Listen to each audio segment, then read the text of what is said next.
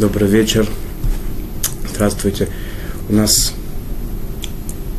сегодня очередная беседа и заключительная, в, касающаяся вопросов Хануки. В принципе, все законы, которые э, хотелось бы осветить, хотя это очень вкратце, их самые общие, они, на мой взгляд, уже были затронуты. Просто хотелось бы сделать такую завершительную беседу, немножечко, которая бы была бы немножечко таким э, знакомством с историей этих, этих времен, извлечением уроков, которым нас Анука призвана научить. Э, ведь в любом празднике кроме того, как надо это технически исполнять, есть не менее важно, может быть, намного важнее, это как это мы должны прожить эти дни, что вынести из них. Э, ведь они должны изменить нас как-то в лучшую сторону приблизить к Творцу, сделать лучше и так далее. И поэтому казал, хотелось бы немножечко затронуть какие-то какие моменты, которые, э, которые в Хануку особенно они э, выдаются, которые имели место в эти, в эти дни, в те дни и в наше время, как мы это говорим. Э, чего начнем? Я думаю, начнем сначала. Берешит, Бара, Элуким, это Шамай, это Арец. Вначале сотворил Всевышний Бог землю и небеса. Так начинает Тара свой рассказ. И написано, что весь этот мир был тогу вавоу, вехоших апней тегом. Весь этот мир был, представлял себя хаос такой, э, до, до творения, к началу творения. И темнота была над над, э, над водой. Написано, что хаос – это отождествление первого изгнания, первого нашествия, которое был вавилонский царь сделал, э, Навуходоносор захватил э, Израиль, разрушил храм, изгнал евреев первый раз. 70 лет происходило это изгнание, потом был выстроен второй храм. Эзра, пророк Эзра и э, старейшина еврейского народа к тому моменту, и Нехемия, его сотоварищ, два пророка, они обладали пророческим даром, были э, невероятными праведниками, и любили еврейский народ, они привели евреев в Израиль, началось строительство храма. Э, через какое-то время после того, как храм задействовал, заработал, Э, мир и благополучие царствовали в Израиле, почему-то каким-то образом происходит так, что происходит второе изгнание. То есть оно нам неизвестно как таковое изгнание, потому что э, второй храм разрушился через около через примерно 200 лет после этого. Но, тем не менее, это называется да, галут, это называется изгнание, греческое изгнание, приходят греки, разрушают практически полностью храм, останавливается там работа в храме. И хотя евреи, в принципе, не изгнаны из земли своей, но тем не менее это называется галут. Это то, что написано в Таре, хошех альпней тагом, то есть э, та темнота, та ночь, которая спустилась над вот этим хаосом, над э, бездной, это греки. Почему это темнота, почему это ночь? Э, надо задуматься об этом вопросе. И вообще хотелось бы несколько подчеркнуть несколько моментов, которые наши учителя, наши мудрецы говорят о них, э, когда речь идет о Хануке. Один из моментов, ведь нам известно Пурим, да, когда было первое изгнание вавилонское, евреи были рассеяны по миру, были пуримские события. И мы отвечаем до сих пор праздник Пурим, очень веселый праздник. Те э, невероятно успешные события, которым это все закончилось, мы до сих пор празднуем, как это все происходило, это очень интересно. Но интересно, что э, пуримским событиям, которые, в принципе, были завуалированы, были в, э, в дымке, как бы, э, законов природы, все там было, конечно, связано, все было э, предопределено свыше. Но если мы посмотрим, как это э, развивались события, то, в принципе, это не бросается так явно в глаза. Евреев хотели уничтожить, через какое-то время они получили от царя разрешение защищать себя, и получилось так, что еврейский народ остался жив.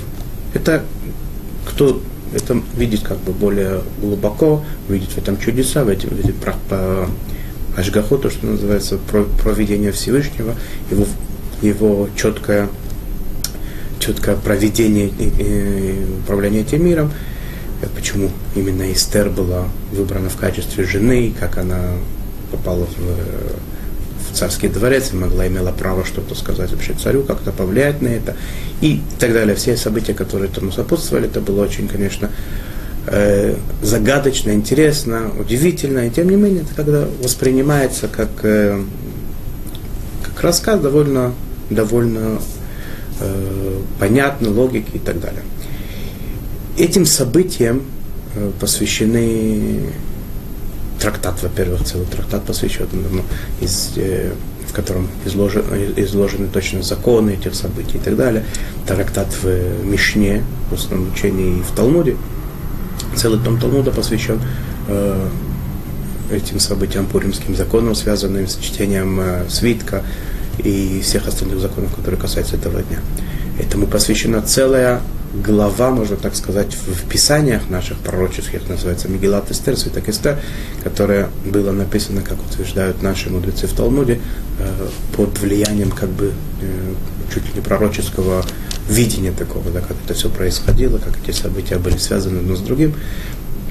Что касается Хануки, хотя по преданию, то, что мы говорим и верим в это, э, чудеса там были гораздо, гораздо, гораздо более открытыми. То есть небольшая группа людей побеждает неоднократно. Было несколько нашествий, сейчас мы посмотрим, может быть, затронем эту тему, увидим, как несколько нашествий они побеждают одно за другим. Было совершенно просто непостижимо уму, как бы, да, это самая борьба, противоборство, и которая выдерживает как бы невероятный натиск миллионной армии, небольшая группа людей, которые плохо вооружены или вообще не вооружены, как бы не особо не особо обученные воины против э, такой невероятной армии, которая составлялась из э, лучших воинов всего мира, можно сказать. И она побеждает. Это чудо невероятное. И само сказочное просто как выглядит, как сказка, да, то, что небольшой, небольшой кувшинчик с маслом, вдруг хватает его места, его не хватало и на, на, на один день даже, но его вдруг начинает, он начинает гореть, и масло не заканчивается, и 8 дней горят. Это ясно, что явные чудеса, которые как бы законами природы объяснить очень тяжело, и, может быть, даже невозможно. И об этом, что интересно, нет не свитка определенного, который входит в нашу, нашу как бы, э, э, серию писаний нет определенного специального трактата, который этим занимается. Есть там и сям несколько мишны раз, разрозненном порядке в, и то как бы не, не совсем прямым, прямым образом относящиеся как такое к Хануке. Есть законы, конечно, да, в Шулханарухе, в своде законов еврейских приводятся законы Хануки, э, довольно подробно и все, как надо, как надо это выполнять. Но сами события, как бы, да, чтобы они так были освящены в нашей традиции, это мы как казалось бы, не видим это. Во-первых, спрашивается вопрос, почему это так, что такое? Итак, это второй вопрос уже. Первый вопрос, почему это темнота именно, почему это темень. Второе, это почему же где эти, где эти все события фигурируют, где их искать и как это можно узнать. Ведь это было бы интересно знать, что там происходило на самом деле, в подробностях и с датами желательно. Да. Э, есть еще несколько моментов. Да, если так все хорошо было, да, и чудо, и все, все победили, все было хорошо, как так происходит, что за, через короткое время после ханукальных событий э, и евреи как бы получают царя Ирода, как мы знаем с вами, который совершенно как бы не являлся евреем, и с большими, с большими трудностями евреи все-таки потом соглашаются принять его в качестве царя. И это продолжается какое-то время, которое, в принципе, заканчивается тем, что и тот храм, который Ирод выстроил, который не был совсем уж так прям еврейским, он тоже падает, разрушается, и происходит такое страшнейшее изгнание, которое до сих пор уже более двух тысяч лет э, мы являемся его свидетелями, еврейский народ, и ждем, конечно, каждый день, чтобы оно закончилось, но мы видим, что оно продолжается пока что до сих пор. Это тоже интересный вопрос, да, почему, что вдруг вызвало такой гнев с небес, что, почему евреям, евреям после таких чудес, которые были показаны Всевышнему, милость его, любовь к нам, э, вдруг следует такое, э, такое э, событие страшнейшее, да, как это, да, изгнание, довольно за короткий период после этого. Возможно, можно спросить еще много вопросов, но пока что ограничимся этим, попробуем немножечко, немножечко коснуться, что же на самом деле там происходило. Хотелось бы только до того, как начинать э, разговор об этом, хотелось бы немножечко договориться, так скажем, о том, что это не какие-то э, какие-то попытки покопаться как бы в, опять же, да, в, в каких-то в грехах, в чем-то нехороших, в проступках, в слабых качествах каких-то людей, о том, что на самом деле происходило, чем руководствуясь люди, мы можем догадываться по каким-то фактам. Э, мы знаем, что последние лет 20, наверное, да, те, те выходцы из России, которые застали этот ну, период, вот эти последние 20 лет, все являются э, свидетелями того, что все, все те и, и, и истины, которые были, те, все, все ценности, которые были, все эти люди, на которых чуть ли не, не молились, они вдруг стали не, не, не жалкими, не, не, невероятно мелкими, с какими-то э, поползновениями совершенно невысокими, не мягко говоря людьми. Это вот этот постоянный, постоянный процесс обнародования, постоянный процесс разоблачивания, который, разоблачения этих людей, которые происходят до сегодняшнего дня, и пишутся статьи невероятного количества, которых тяжело знать, где правда, где неправда. Но одно, то, что их связывает, это то, что показать, как все те э, э наши кумиры, которые были всегда на высоте, которым, которым хотелось э, себя уподобить, э, за которыми хотелось вести, идти оказались на самом деле э, очень не э, совершенно неприглядными личностями. Я бы не хотел превращать нашу сегодняшнюю беседу в такого рода разговор, в такого рода э, возню. Во-первых, на чем мы будем сегодня строить э, наши разговоры, на чем, на, на, на чем это построено. Есть, оказывается, такой, может быть, некоторые не знают об этом, есть такой свиток. И свиток, он э, имеет разные названия, хотя это имеется в виду тот же самый свиток. Это иногда называется свиток Антиохуса, иногда свиток Хасманеев, иногда свиток Хануки, еще, возможно, какие-то названия, наименования этого свитка, который, по мнению большинства наших учителей, которые, я говорю о периоде Гауним, то есть это самое, конец, э, э конец после э, периода Талмуда, то есть это, говорится, около тысячи лет назад, которые жили, они свидетельствуют о том, что это логическое продолжение Танаха, то есть э, писаний, которые как бы заканчиваются у нас событиями из Ренехеми, который, который э, был после начала второго храма, там как бы прерывается по свидетельству некоторых, э, многих наших учителей, один из них это э, Гаон, они говорят, что это логическое продолжение Танаха, на эти, на эти рукописи следует полагаться, это, они знали их, они, они проверяли их, причем есть какие-то были определенные принципы, по которым можно было это проверить. Языковые, как это была форма, э, форма построения предложений и так далее. Они свидетельств. Хотя были и такие, которые считали, что, может быть, это не, не совсем из еврейских источников исходят эти свитки.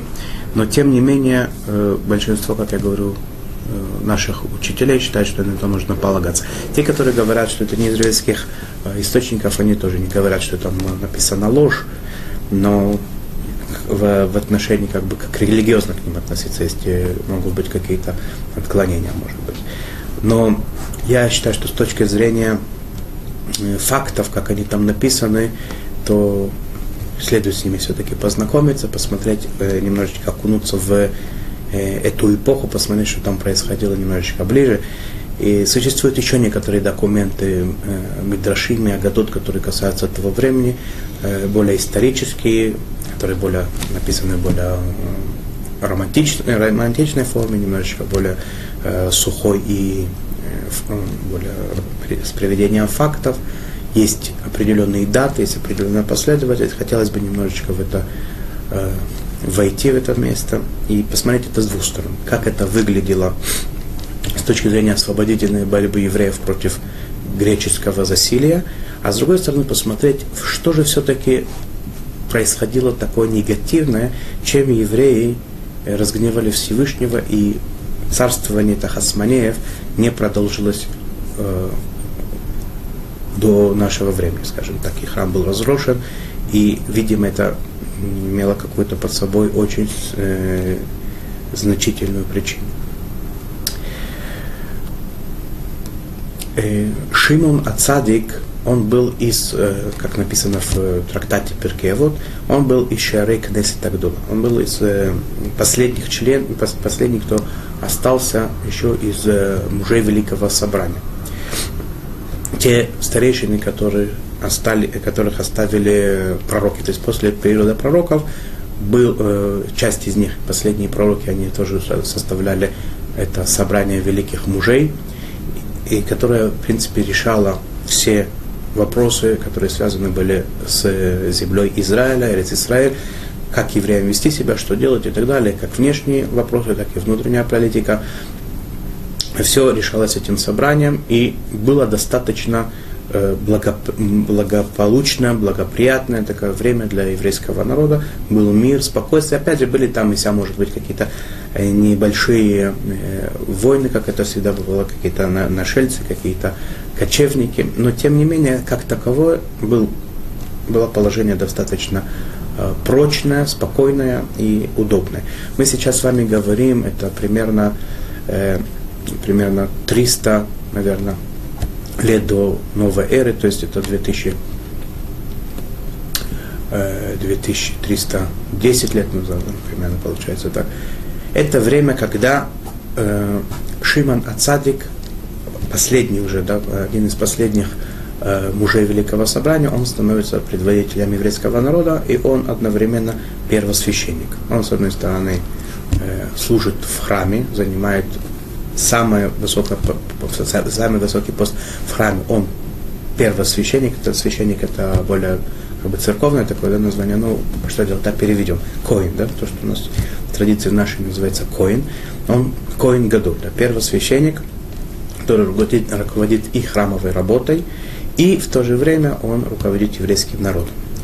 О праведности его э, говорят такие факты, которые приводятся уже в Талмуде, написано, что 40 лет он был э, первосвященником. Это э, факт сам по себе, он очень э, важный знать его, потому что ведь первосвященник, он входит, когда в Йом-Кипур святая святых, если есть небольшой, хотя бы минимальный какой-то грех, который есть на человеке, какое-то несоответствие его внешнего поведения такого праведного с его внутренним миром, он он, он умирает просто да, в этот момент, потому что на нем возложена великая задача искупать весь еврейский народ.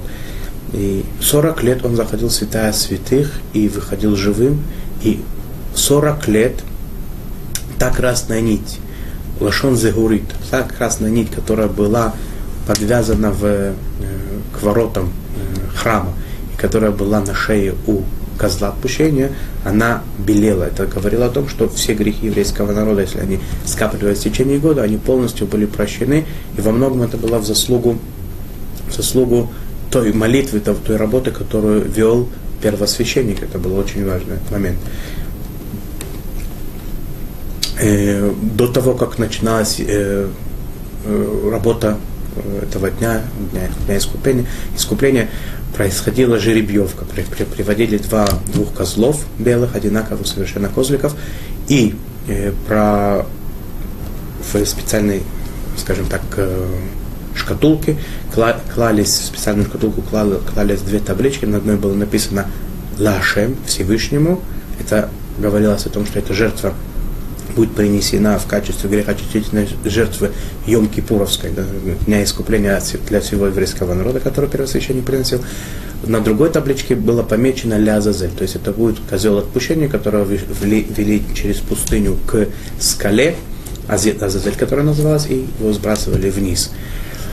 И был такой знак, что если в правую руку попадает табличка, в которой написано Ла Ашем, это, это благоприятный знак, это говорилось о том, что Всевышний, э, Всевышнему угоден еврейский народ, и он хочет, желает всячески его оправдать, и, и чтобы произошло полное искупление. Так интересно, что 40 лет э, когда Шимон Ацадик был первосвященником, 40 лет в правую его руку попадал именно этот, э, эта табличка, которая написана, была написана Лашем, то есть э, этот, э, это, э, то, что та жертва, которая с правой стороны стоит его, она будет э, принесена в качестве жертвы. А в левую, соответственно, Лазазе.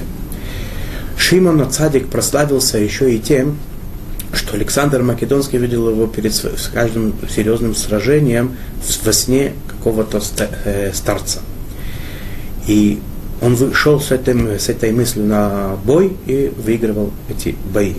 И он, так у него сложилось с, теч, с течением времени, что в, когда он шел по, в своих битвах по овладению миром, который, который ему, кстати, очень очень удалось, как нам известно, он, этот э, вид этого старца, это образ этого старца, его сопутствовал во всех его войнах.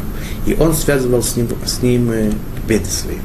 И когда Александр Македонский заходит в Израиль и хочет захватить очередную страну, которая, э, в общем-то, и не в состоянии оказать ему вроде бы такого прямо противостояния, к нему навстречу выходит э, правитель этой страны, Шиман Ацади. И тут все, все вдруг э, очень удивлены, да, все, все, вся свита Александра Македонского, все, кто там были, все э, просто ошеломлены были, как Александр Македонский, царь всего, как скажем так, э, света, спускается с коня и преклоняет колено перед этим э, старцем еврейским что оказывается, что тот образ э, старца, который его сопутствовал, его победа, это никто иной, как Шиман Ацадик. И он э, приносит, вместо того, чтобы захватывать Иерусалим, он приносит всяческие приношения в храм, подарки э, Шиману Цадику и всем э, вельможам еврейским. Он дает полное право и свободу евреям делать то, что они считают нужным – он говорит, что, может быть, не было, не было бы плохо поставить он, изваяние его в, в храме в качестве, как бы показать, что все-таки он э, да, этим местом правит, у него есть над ним власть. Но евреи это решили заменить другим, другим памятником. И сказали более важно, важное увековечивание имени Александра Македонского. Каждого ребенка, который родится в этом году, они назовут именем Александра. И мы знаем, что имя Александр оно во многих еврейских семьях до сегодняшнего дня э, довольно очень любимо и используемо. Корни идут еще к тем временам. Э, после смерти Александра Македонского, э, которая происходит, как известно, очень, очень быстро, он умер в, в 32 года, э, по преданию его отравили, его государство распадается на четыре части – Одна из них находится в руках, два его основных как бы наследника, это Салуки и Талмаи. Талмаи, Талмаи, Талмаи это они, они находились в Сирии, Салуки в Египте. И э, Израиль попадает под влияние Талмая, царя, царя Талмея, или Талмая, который какое-то количество лет находится, правит Израилем и династия этих царей и они находятся в Израиле, особо не досаждая евреям, как это э, передается по преданию. В это время происходит, э, э, происходит перевод Тары на греческий язык первый раз. Теперь мы вернемся немножечко в храм. Что там происходит? Шиман Цадик, у него был ученик Антигнус. Антигнос, он фигурирует тоже в Перке, вот во многих местах в Талмуде. Э, из Сохо, из э, места Сохо, у него были э, два ученика. У него было много учеников, но два из них, они особо известны со знаком минус. Да. Одного звали Байтус, а другого Цидуки. Они организовали два течения, две касты, которые потом досаждали очень-очень э, евреям, э, традиционным евреям, то, что сегодня принято говорить ортодоксальным евреям, тогда назывались Прушим. Прушим или Хасидим, в основном будем назвать их Прушим. Э, которые были прушимли, как бы они были отделены к Всевышнему. Да? Прушим так они назывались. И в какой-то это было с переменным успехом. Иногда это э, противоборство Судукеев и э, Прушим. Какое-то время это была совсем небольшая группа людей, это было довольно сильное войско. Но противоборство практически было всегда, вплоть до разрушения храма. Цдуким всегда слышали о них. Байтус меньше слышно было. Э, теперь, чем они отличались? Они отличались тем, что они полностью отрицали устную Тору, они как бы жили только э, письменной Торой, и это э, создавало очень-очень много разногласий в, в исполнении законов, э, даже самых элементарных, таких, которые были все годы, все, на протяжении всех веков, как бы э, существования евреев с горы Синай были как бы известны, выполнялись, никто с этим никогда не, не, не, не подвергал сомнению такие вещи, как тфилин, как приносить воскурение в храме, от которого, в принципе, зависело э, искупление всего еврейского народа и так далее.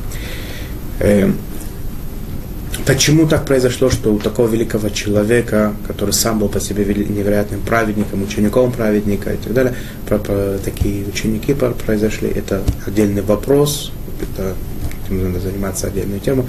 Сегодня мы наверное, этому не, не сможем уделить время. Но одно понятно, что это тоже как бы начинается, здесь тоже начинается какая, какой-то вопрос, что же, что же происходит, что же происходит у евреев, когда становится возможно э, такое размежевание, такие, такое, так, так, так, такие касты.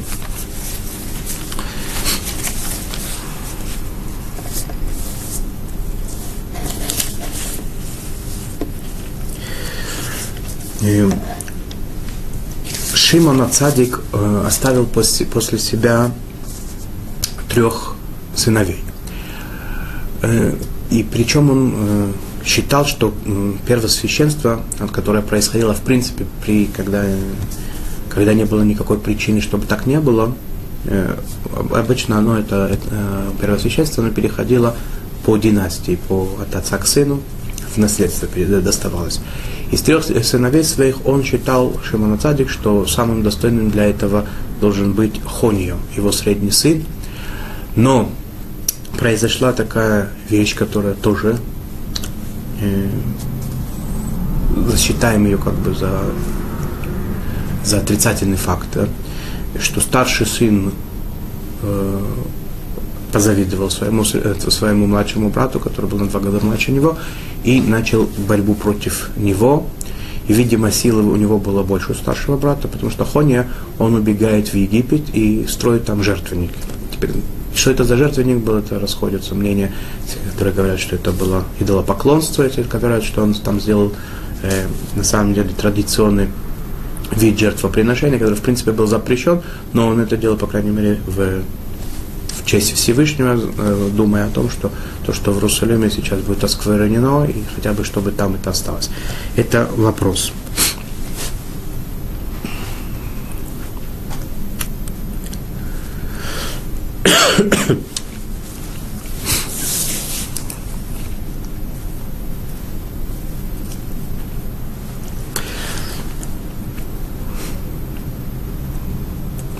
После того, как Хони уходит, убегает, так скажем, в Египет, э, должен быть кто-то быть первосвященником. Первосвященство временно станов, э, переходит в, в руки э, брата, младшего брата Шимона Ацадика и Лазара, дяди Хонию. И, надо сказать, упомянем, что младшего брата э, Шимона, э, младшего сына, извиняюсь, э, Шимона Цадика звали Йоханан. Нам это имя должно быть потом полезно, потому что это именно тот Йоханан Коин Гадоль, от которого начинают свое, свое как бы, правление Хасманеи.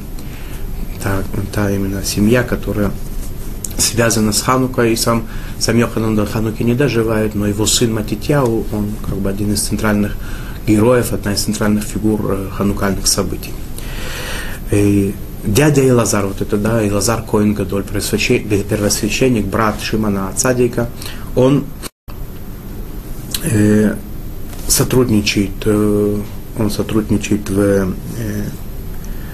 с царями талмейскими, и тот царь Талмай, какого-то определенного номера, который, да, э, порядка, который был к этому моменту, он решает э, перевести, он был такой очень э, Э, интересующийся царь, очень развитый.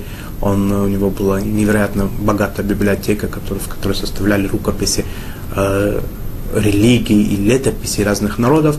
Он решает перевести э, Тару еврейскую на греческий язык. Причем он, не доверяя то, что один человек его переведет, он может там где-то сфальшивить, соврать, а может быть быть неточным, он просит о том, чтобы э, Элазар, глава евреев, прислал ему самых знающих э, мудрецов Тары, самых э, авторитетных. И Элазар э, идет ему навстречу, и называется перевод 70. Да, на, самом деле, на самом деле там было 72 самых выдающихся знатока Тары, которые были на тот момент, они были знатоки очень серьезные в то время. Это было как бы начало, можно сказать так, эпохи Танаим те, которые начинали Мишну, очень серьезные э, Талмидей Хахами, мудрецы, Танаим, э, Талмай, не, не, не делая особых дискуссий, не давая им возможностей э, о том, чтобы спорить и решать как бы совместно, каждого он рассаживает в свою комнату, и каждый переводит Тару так, как он это видит. Причем было несколько мест – в Таре, которые э, мудрецы наши хотели перевести по-другому, потому что оно могло привести к каким-то э, неправильным понятиям э, без комментариев. Ведь они знали, что комментарии на это только у евреев в, устном, в устной традиции есть. Поэтому это могло привести к каким-то ошибкам, каким-то неправильному пониманию чего-то. И они несколько таких принципиальных мест решили изменить. Причем, что интересно, что каждый изменил их в своей келье, да, в своей комнате. И интересное было тоже такое событие, что все эти изменения, они были идентичны, один, они один к одному изменили все эти, все эти места в Таре. Талмай, царь этот, который э, организовал э, перевод Тары, он был очень доволен, его задача была совершена, Многие говорили в его, э, из его присутствующих, что все, что было до сих пор, это ничего не стоит. Вот это единственная книга, на которую имеет смысл э, равняться, смотреть на нее, изучать ее и так далее. Он подарил великие подарки этим мудрецам, и вообще он э, славился тем, что он очень лояльно относился к евреям. Но тем не менее, событие перевода Тары на греческий язык, оно было очень-очень нежелательно на небесах э, свидетельством чему было э, то, что три дня весь мир был в темноте.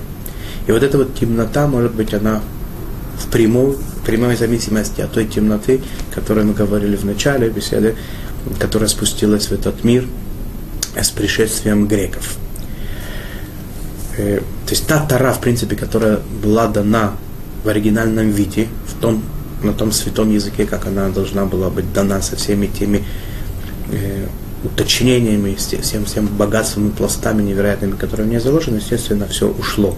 Остался какой-то голый, э, одно, одно, однобокий, и то, с, как мы видели уже, с изменениями текст. Да даже простое первое прочитание, оно было немножко избито, говоря уже о всей глубине, которая, которая, которая несет в себе эта книга. Естественно, что эта трагедия невероятная, тем более, если человек так к этому относится, как э, как, как Торе, к тому, что к этому тексту греческому. И тем не менее, мы продолжаем дальше. Э, долго э, правление Талмеев не, не, не задержалось. Те греки, которые, которые находились в Египте, они заходят в Израиль и порабощают, то есть они э, в битвах против Талмаев, они оказывают, они, они, они выигрывают эти битвы и становятся правителями, правителями Израиля. Царь, который находится у себя в, э, в, в Египте, Антиохус, он решает в какой-то момент прекрасный для кого он прекрасен, это вопрос большой, потому что для евреев это было, принесло очень много жертв, и грекам это особо много не дало, видимо. Но как бы, как, э, как, как бы то ни было, он решает, что пришло время э, за, завершить, завершить этот э, процесс, который называется жизнь еврейского народа, да, которая слишком долго продолжается, по его мнению, чему не нравились ему евреи, он это объяснил. Так написано в том самом ссылке, о котором я говорил. Как говорил, э, они живут не по законам греческим, не по тем принципам и не разделяют взглядов э, греческой и линской э, философии. И ждут они царя, который придет и захватит весь мир еврейского царя, и поработить все народы, и тогда будет на самом деле как бы уже настоящий как бы э, желаемый исход событий. Это Антиох узнал, и ему это не нравилось. И он решил начать э, войну, явную, открытую войну против евреев, и не столько, может быть, физически, столько, сколько духовно э, уничтожить это, этот народ. То есть, естественно, что то, что э, он посылает туда полководца э, Нерона, и он, э, или, как говорится, Никанора, он, он этим, естественно, что это были там десятки тысяч, многие тысячи евреев были уничтожены самим этим во время прихода, как любое завоевание. Но в основном это как бы было обращено к тому, чтобы Э, действовать против традиций евреев. И началось это с того, что самые э, корневые точки, которые они посчитали, которые на самом деле так оно и есть, да, по нашему преданию тоже, самые основные коренные точки еврейского народа, еврейской традиции, это суббота, шаббат, э, новомесяча, э, освящение месяца каждый первый день этого дня, и э, обрезание, союз между Богом и еврейским народом. Э, шаббат это тоже на самом деле союз своего рода. Да. Написано, что тот не еврей, который хочет соблюдать Тору, он может все что угодно соблюдать, кроме субботы. Субботу хотя бы немножко должен нарушать. Это вещь, которая это привилегия как бы только еврейского народа. Э, кроме того, были э, всякие, всякие указы и постановления совершенно не несовместимые с, с религией, с еврейским народом и с еврейской этикой.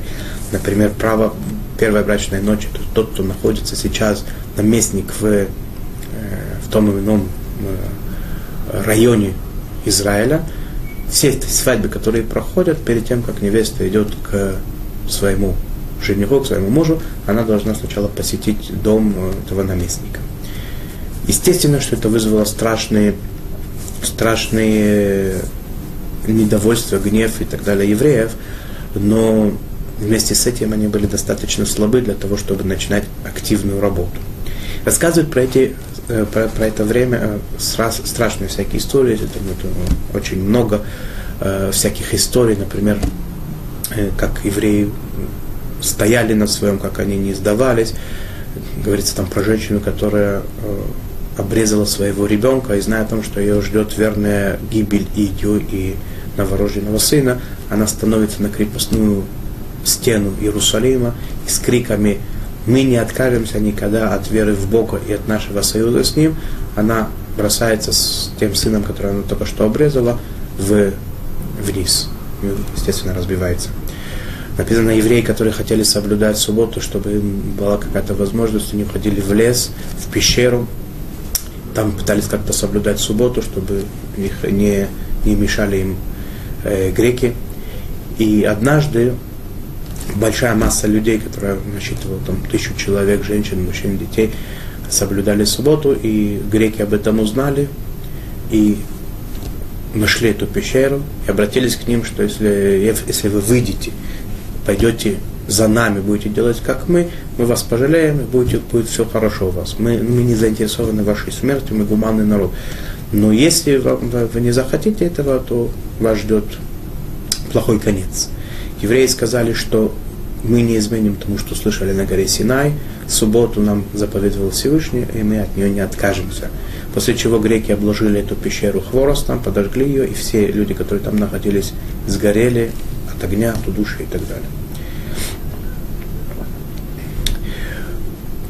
Написано, что у Матитьяу, который в это время он был, и мы с вами остановились на, на том периоде, когда э, Илазар, э, брат, младший брат Шимана Цадика был первосвященником, после его смерти первосвященником становится э, э, Йоханан, сын Шимана Цадика, младший сын э, Шимана Цадика, который был э, праведным очень человеком, который тоже про которого сказано, что он 40 лет был первосвященником, был э, очень э, человеком, который, который очень много дал еврейскому народу в этот момент, тоже руководил еврейским народом. И вместе с э, Иосифом э, э, Юэзером, Бен Юэзер, которого потом э, в время римских, римской резни уничтожили. Поэтому есть тоже отдельный рассказ, очень, очень поучительный. Не знаю, мы сегодня коснемся его нет, он приводится в, в Талмуде, наверное, многие про него слышали. Э, и после Йоханана становится первосвященником, э, по некоторым мнениям, его сын Матитьяу, по другим мнениям, Матитяу бен Йоханан, то, что мы говорим, ну, Матитяу сын Йоханана, Коин Гадоль, это идет по, по э, титулу его отца. Сам Матитяу, по некоторым мнениям, не был первосвященником. Как бы то ни было, это, это вот это вот мы как раз период мы смотрим с вами с двух сторон его, с исторического, из того, что нам говорит, э, говорит нам э, свиток, э, свиток Антиохуса. Мы сейчас подходим э, к 3000 600 году примерно. 3622 год по созданию как бы, мира. Это вот эти как раз мы начинаем сейчас ханукальные события. Э, и рассказано про дочку Матитяу, священника Матитяу, либо первосвященника, либо просто Коина. Она была невероятной красоты. Один из греческих солдатов, расстелив свиток Тары, он, она была обручена, он поставил жениха напротив, напротив э, себя, чтобы он наблюдал эту сцену, кощунственную, варварскую, страшную сцену, и изнасиловал на свитке Торы эту дочку священника. Естественно, это все события, которые происходили, эти страшные, страшная жестокость, страшное вот вот, э, поведение, которое происходило, бесчеловечное, оно не могло оставить равнодушных людей, и с одной стороны у них не было физических сил противостоять этому, с другой стороны надо было срочно что-то делать. Э, это уже не говоря о том, что происходило в храме. В храме был, были установлены те изваяния, которым поклонялись греки. Э, был установлен специальный жертвенник, на котором приносилось, э, приносились жертву свиньи, и кровь их раскрапливали святая святых не в качестве служения, а в качестве больше как надглумления над, над святынями еврейскими. И тогда Матитяу, у которого было пять сыновей, э, уходят в горы по тому, как нам говорит это э, историк того времени, нам, нам известен как, э, как писатель исторического, исторических романов, многих, в том числе иудейские войны, это Иосиф Флавий, да, как э, в, в, э, в, еврейском, э, в еврейском названии эта книга называется Иосифон. Что интересно, что эта книга, не являясь как бы одним из, одним частей Танаха или так далее, она считается довольно верной, исторически верной книгой, и во многих случаях наши мудрецы советуют с ней знакомиться когда 9 ава, например, запрещено изучать Тору, одна из вещей, которых можно почитать в этот день, которых описаны о событиях разрушения храмов обоих, э, человеком, который в это время жил, это все прочувствовал, э, это, это, это книга «Идейские войны». И другие, видимо, романы его тоже они считаются достоверными и которыми имеет смысл познакомиться. Извиняюсь. И по его мнению, э, Метитя уходит в горы, которые называются Модат. Это сегодня говорят, что это в районе Модиин, кто-то знает географию Израиля, недалеко от Иерусалима.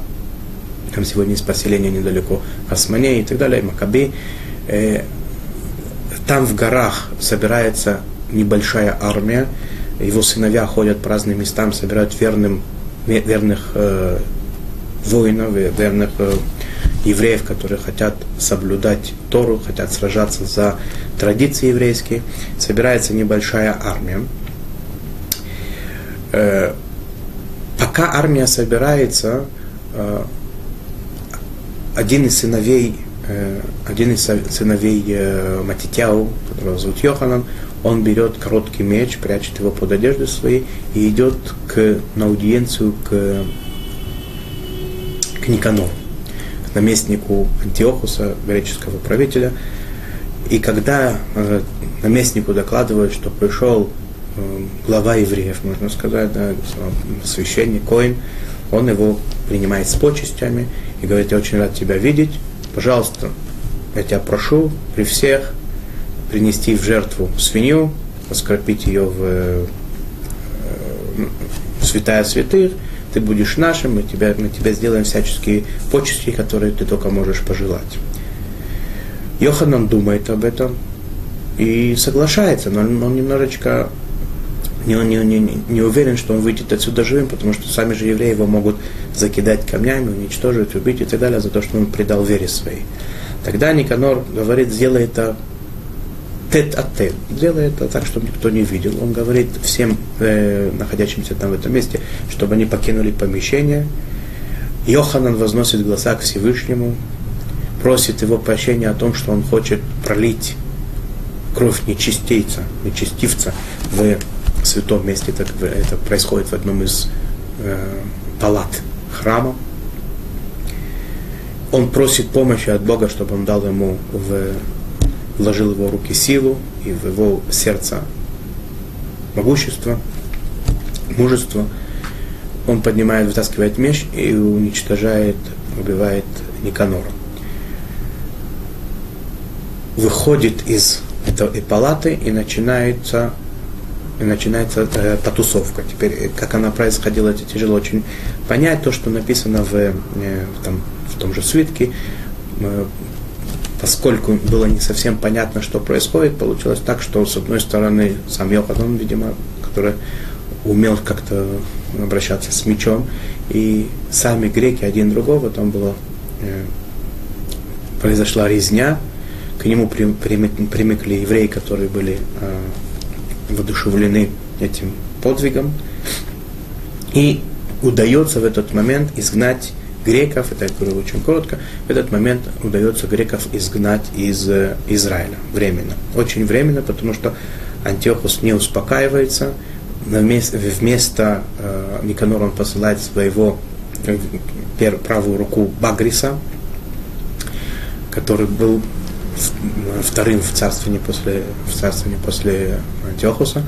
Он приходит туда с войсками, уничтожает опять большое количество евреев, пытается всячески правдами, неправдами, хитростями, политическими ухищрениями найти аудиенцию с Матитяу, с Йоханом, с кем-нибудь его с детьми, но они э, не идут на, ни на какие переговоры и не, не, пока, не, не, не, не выдают себя как бы э, Багрису, зная о том, о чем идет речь. Собрав какое-то войско, это, естественно, там в этом в, свитке там это все очень красивыми молитвами сопровождается, насколько люди э, шли на самопожертвование ради того, чтобы остаться с Богом без соблюдения Тары и без связи со Всевышним, жизнь им, была, им была не к чему.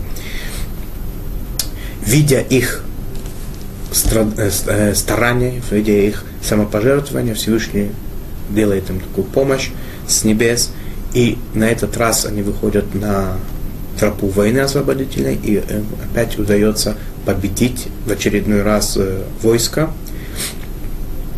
Э, Багрис садится на корабли, и в панике они бегут в Египет через Средиземное море.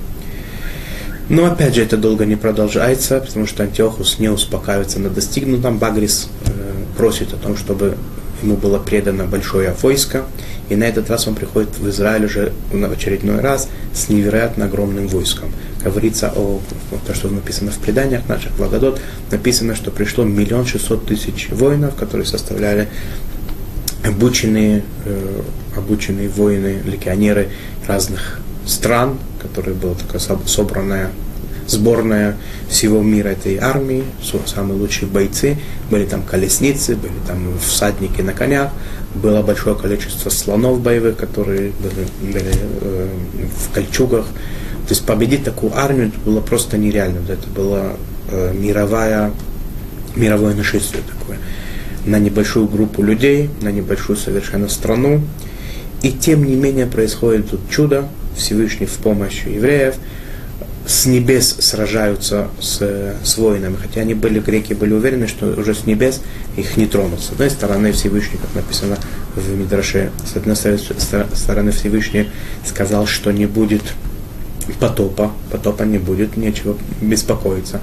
А с другой стороны, как это было в случае с Санхеривом, с ассирийским э, э, э, полководцем, который хотел покорить Израиль, когда евреи вообще не сражались с ним, а ангелы с небес поразили все его войско, оно бежало в непонятном страхе, во своясь, оставив все свои шатры и богатства. Э, здесь это тоже должно было быть исключено, потому что ангелы, они, они должны сражаться в определенных принципах. А кто-то э, грекам открыл это, поскольку было много нытьевни, много людей знающих были с ними в стане из евреев. Они э, открыли секрет, что ангелы не будут сражаться с человеком, если он смазан, его, если его смазать полностью с ног до головы, э, кровью, кровью свиньи, кровью поросенка, смешанной с семенной жидкостью коня. Такая смесь, она дает, делает невозможным влияние ангелов. Ну, естественно, что у Всевышнего э, сил побольше, чем, э, чем всякие то, что приписано и сказано. И войско было уничтожено, разгромлено, а его жалкие остатки бежали, за ними гнались повстанцы, убивали, добивали их, и была полная победа. Я, конечно, говорю, это очень э, быстро, очень скоро. Каждое это все продолжалось, это продолжалось в течение большого количества времени. Это были события непростые, естественно, были и победы, и были поражения. Был такой момент, например, что Иуда, старший сын, который был в тот момент царем, который был царем 6 лет, кстати, э, первым царем из Хасманеев, он был 6, царем, 6 лет царем над Израилем, он погибает в, одни, в, один, в одном из сражений, и четыре брата, которые были как бы, э, руководителями армии еврейской, они возвращаются к отцу Матитьяу в горы и, и полностью разбитые, полностью э, потерявшие дух свой боевой. На что Матитяу говорит, что ничего не потеряно, ничего не закончено, я беру меч и с вами выхожу, пожилой человек, и он вышел с ними на бой, перед этим благословил их отцовским благословением, благословением Коина, и они выдержали, э, выдержали эти битвы. Это все продолжалось несколько лет. После этого, и сейчас мы подходим к второй части, к второй стороне медали, немножечко плавно. Евреи, победив эту войну, которая долго и тяжело продолжалась, и тем не менее закончилась радостно и весело, и Всевышний был в помощь.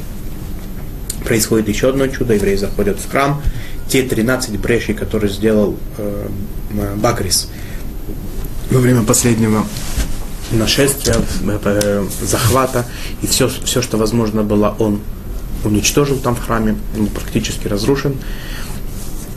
Э, Хасманеи сейчас на скорую руку пытаются как-то немножечко залатать эти дыры и зажечь первым делом э, подсвечник. Знаем эту историю про восемь свечей, которые, про семи свечей, которые восемь дней, извиняюсь, горели. семисвечник, который горел 8 э, дней, э, тем количеством, пользуясь тем количеством масла, которого хватало меньше, чем на один день. Происходит такое чудо открытое, все об этом знают, устраивается праздник с обязательным условием зажигания свечей и благодарности и восхваления Всевышнего. Эти восемь дней мы до сих пор отмечаем.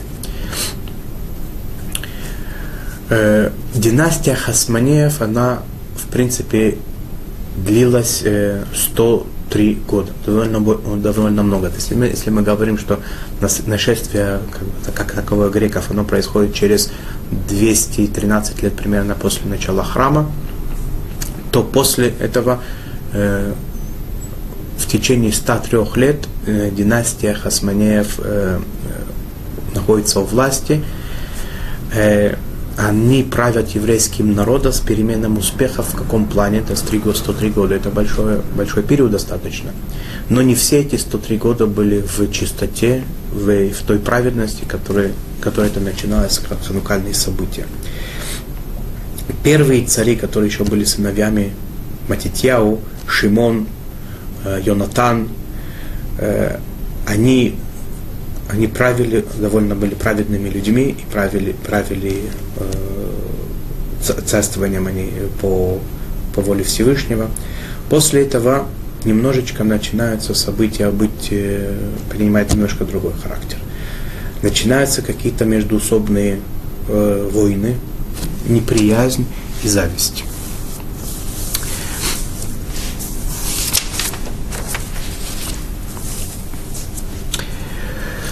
Говоря о количестве лет, э, Иудам, я сказал, что он был 6 лет царем, после него был Йонатан 3 года, Шимон 8 лет. Э, следующий был тот самый э, Йоханан, Йоханан, э, который убил Никанора, и он его звали еще Йоханан э, Уркинус Янай. У него было три имени таких, он вошел в, изрез, в, в, в историю евреев под таким именем. Он начал с того, что он э, были такой, был такой народ, Кутин. Они все время фигурируют в Талмуде, в, в Мишне. Это, то время это было как бы это был такой народ, который принял на себя сначала еврейство, а потом они построили себе свой храм и служили голубки такой там был. Была большая голубка, которую они служили. Они отошли от евреев. Евреев это, это, э, это в принципе с двух сторон мешало. Во-первых, они уже стали евреями, они должны были соблюдать традиции еврейские, они идти по своим, своим традициям, которые были до того, как они приняли Гиюр. Это неправильно.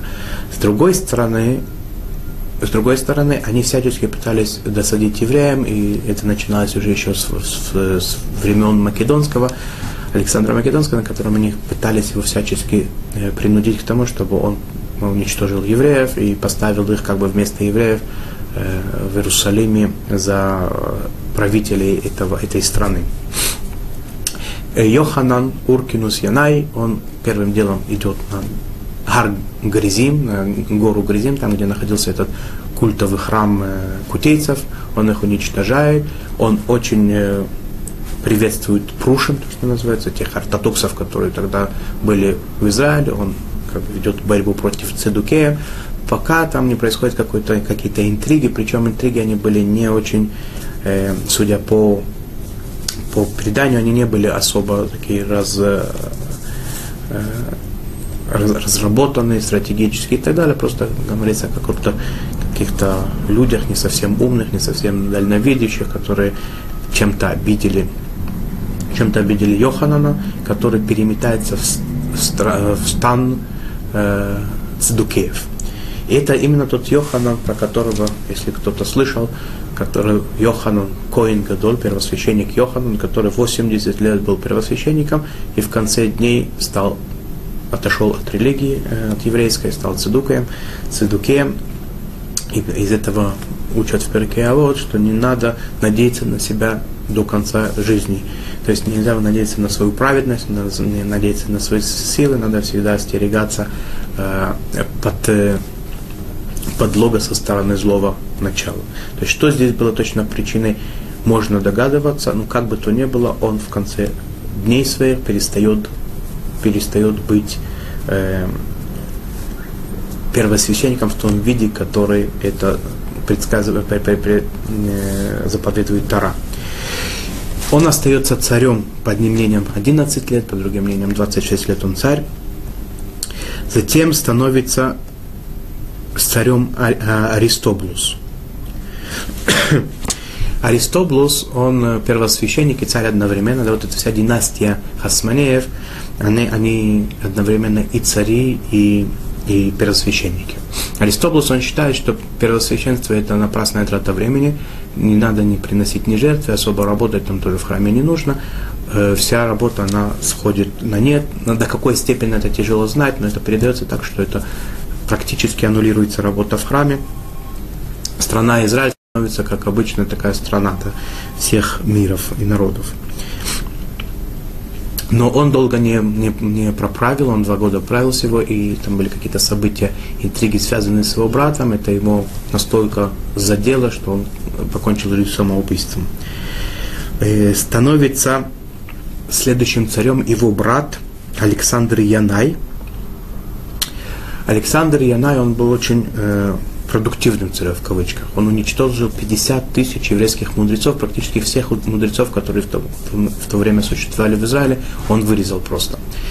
Э, оставил он живых только своего зятя, э, брата своей жены. Он был женат на Шломциона Малка, ее звали по-гречески Александра, он ее называл. Э, она была сестрой Шимона э, Беншетаха, одного из еврейских выдающихся мудрецов, Танаим. Э, Раби Ишуа бен Прахия, другой еврейский мудрец, ему удалось убежать в Египет вовремя. Все остальные практически известные э, лидеры тогда э, еврейского учения, еврейской школы мудрецов, они были вырезаны, уничтожены и так далее. Шиман бен Четах, Раби Шиман бен Четах, он в какой-то момент уговорил Яная, чтобы он вернул хотя бы оставшегося Раби Ишуа бен Прахия, и так оно произошло. Э, Александр Яна угомонился, как бы раскаялся в том, что произошло, вернул Раби Шобен Праха, но война его с Прушим, с, с евреями ортодоксальными, она продолжалась все остальное время тоже. Они его так и не приняли, за, не простили за его, э, за его великий грех кровожадный.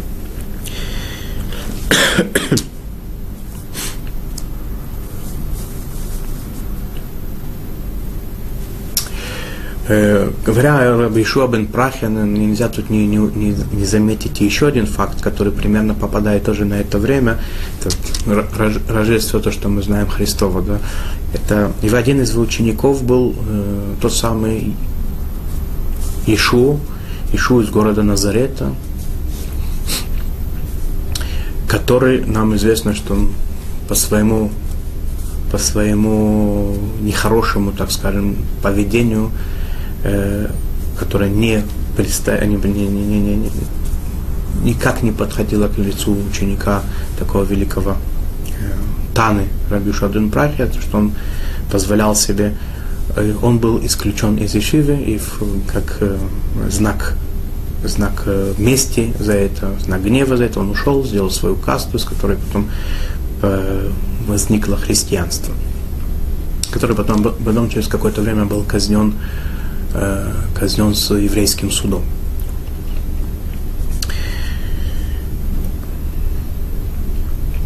Э, какое-то время после смерти Александра Яная правила его жена Александра, то есть Шлом, Шломциона Малка, то, что мы знаем, царица Шломцион. У нее было два сына. Один сын у нее был приверженник э, Прушим, ортодоксальных, а другой сын, он больше был с, с цедукеями. Она сама была очень правильная женщина, очень, очень достойный человек она была, вела государство правильно. Она назначила своего старшего сына первосвященником, тот, который был с Прушем, а младшего она поставила военачальником над цедукеями и отправила их подальше от Иерусалима. Но это тот, тот, тот самый ее сын, который был э, с дукеями, и ему это распределение обязанностей не очень было э, удобно. Он идет в, к этому времени э, правление Греции очень ослабло, в власти приходит, начинает приходить римлянам. Он идет к римлянам, дает им большие взятки, и римляне, придя в Израиль, назначают, э, назначают его царем.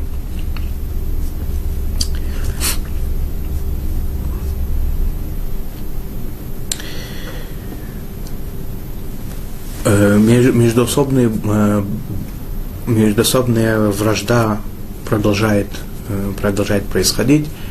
В, на, на, карту, на карту битвы заходят уже посторонние всякие цари, в том числе персидский царь Пагорус, который в 3721 году заходит в Иерусалим. Но царями официальными пока что в Иерусалиме продолжают быть, э, продолжают быть хасманеи. И последний царь, одиннадцатый царь, это э, Уркинус. Он становится одиннадцатым, одиннадцатым царем. Это, он, это, это Туркинус, он сын, э, сын того, того самого, того самого сына Шломциона Малка, который был за Дукеми. Он становится царем, он становится царем, и он последний царь э, династии Хасманиев.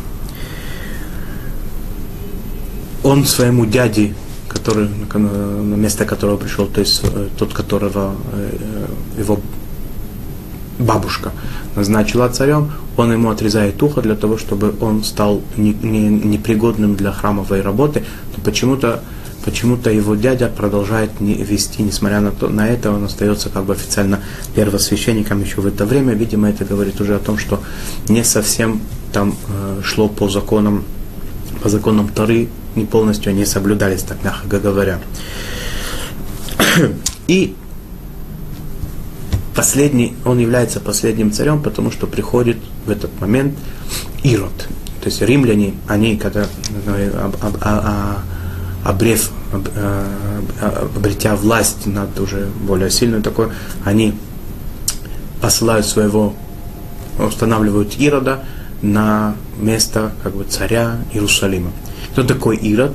Ирод, он у того самого, того самого дяди, то есть у сына Шланцон Моки, которому, которому отрезал его племянник ухо, он у него вырос в доме в качестве раба,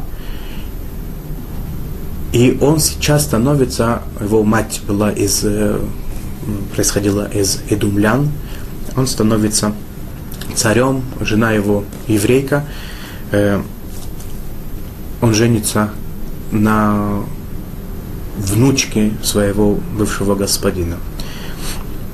Особой э, любовью к евреям он не отличается – и евреи тоже особо его не хотят принять, потому что они все-таки, какие бы ни были цари, а еврейские, они все эти годы были только еврейские цари. Сейчас первый иноземец, который при, при, приходит в качестве царя над еврейским народом, он пытается Ирод всячески поработить евреев, покорить их дух, но борьба продолжается. Э, в какой-то момент ему удается э, найти какое-то, найти какое-то соглашение, какой-то статус-кво с евреями. И, но тем не менее, как бы его истинное лицо э, откроется чуть позже, когда он своего бывшего господина, который его приютил, возраст, э, вырастил, он его убивает, убивает его жену, его детей. И здесь заканчивается как бы э, заканчивается здесь династия Хасманеев полностью. По свидетельству наших мудрецов, э, те, которые говорят, что я из семи хасманеев, им верить нельзя, потому что в этот момент происходит полностью искоренение этой династии.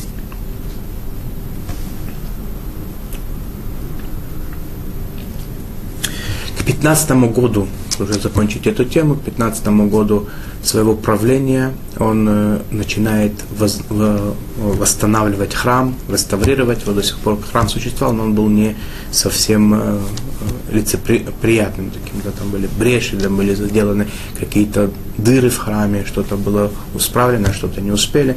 Он начинает реставрацию храма, причем очень серьезно и на широкую ногу он выстраивает потрясающие потрясающее здание, которое написано в наших источниках.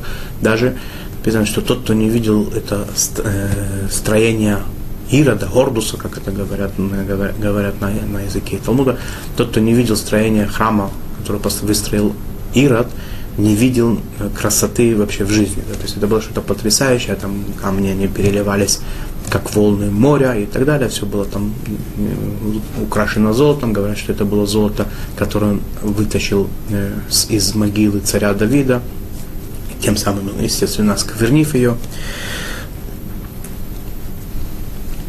С этого момента, с того, с момента, когда он ушел своего господина, заканчивается не только династия э, Хасманеев, но заканчивается вообще какое-то минимальное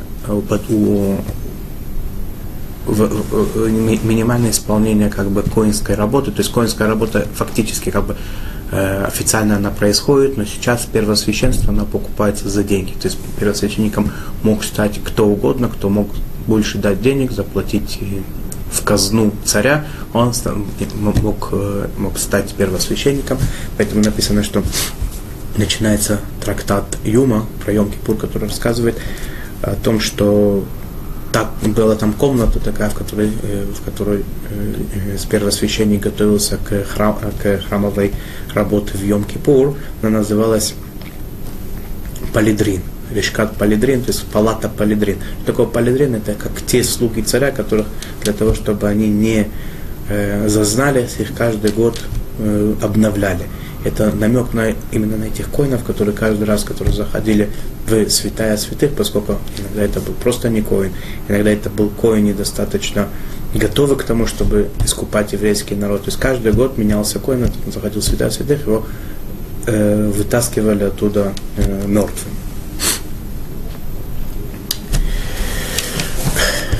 Какие извлекаются из этого урока? Это очень быстро, очень кратко, хотя это взяло у нас время. Надеюсь, что не утомил очень сильно э, слушателей.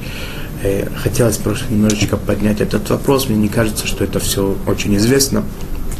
Хотя сегодня эта информация э, более доступна становится.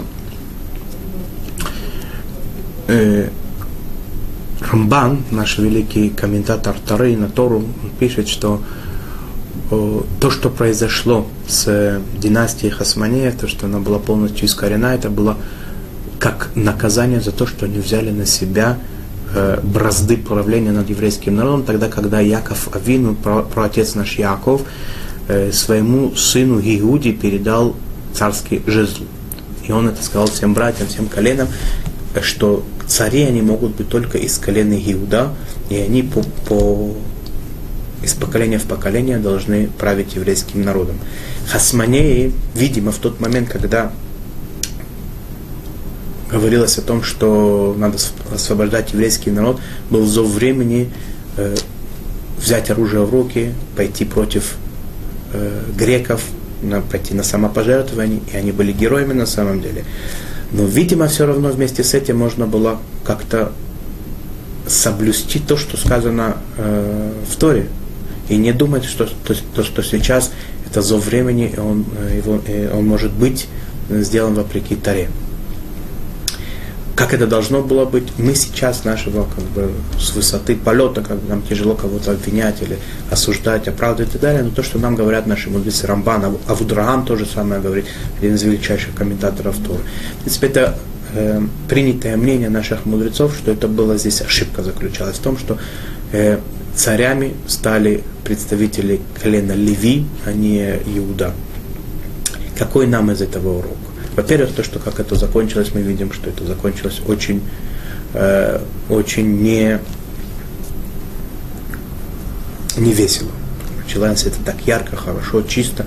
Завершение было совершенно нехорошим, а завершилось это по большому счету разрушением храма и нашим э, изгнанием до сих пор.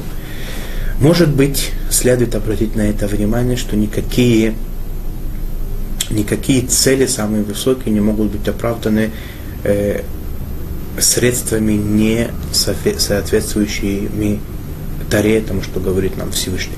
Невозможно его обойти, невозможно обойти Бога, который сотворил этот мир и говорит нам, что делать. Кроме того, мы видим, да, что это самое, что вот эта вот темнота, которой мы начали разговор, это перевод Тары на греческий язык, оно не прошло бесследно. Оно дало корни, она, э, она пустила свои корни э, неправедные в стан еврейских, в, сам, в самом храме мы видим это происходило, в царствовании еврейском это происходило.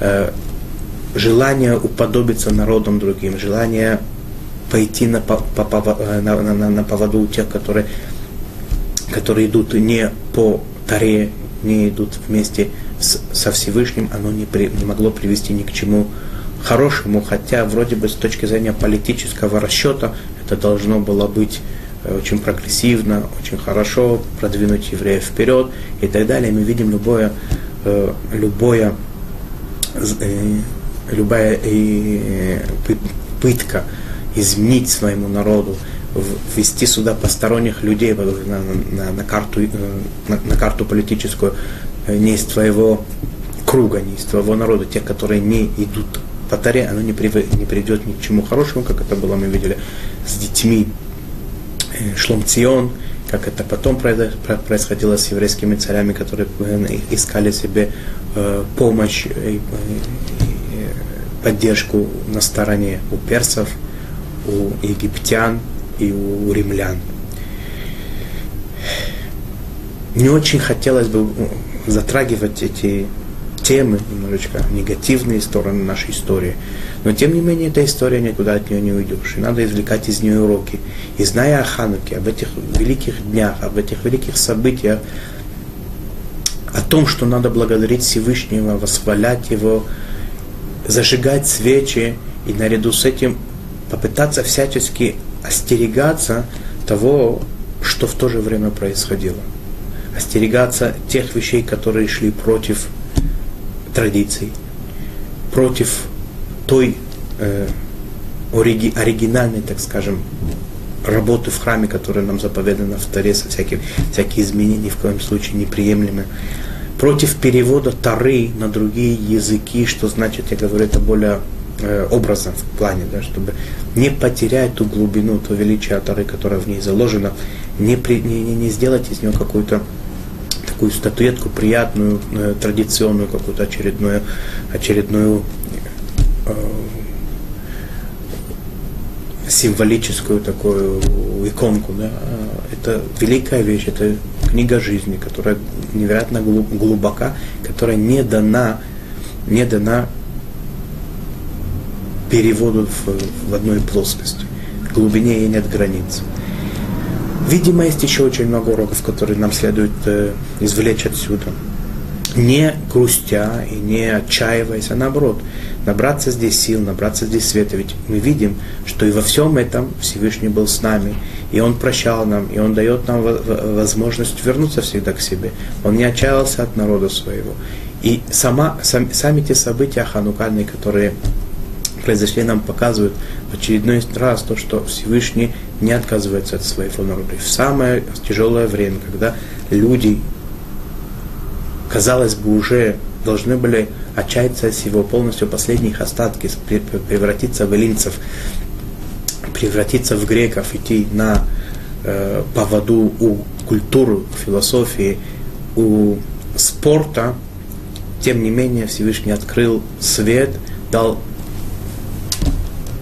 дал силу евреям своей распростертой рукой и сильной мышцей, вытащил нас из этого э, падения на какое-то количество лет, которое дало нам силу, которое дает нам силу до сих пор. Этот цвет макабейцев, макаби, то, что было написано у них на щиту, Микамоха Баалим Ашем, кто как ты среди сильных Всевышнего, у них было написано, они шли с имени Бога, и это то, что нас оставило до сих пор в живых, как людей, как евреев, поскольку мы потомки тех евреев, которые тогда были. Я хотел бы в, эти радостные дни, надеяться, что я не обращил вам настроение, конечно, э, этими нелицеприятными фактами. Тем не менее, я хотел бы пожелать света, радости, тепла, счастья и нашей веры и любви, которая никогда бы не заканчивалась. Всего, всего хорошего, хороших праздников, хорошего года, всего самого-самого хорошего. До свидания.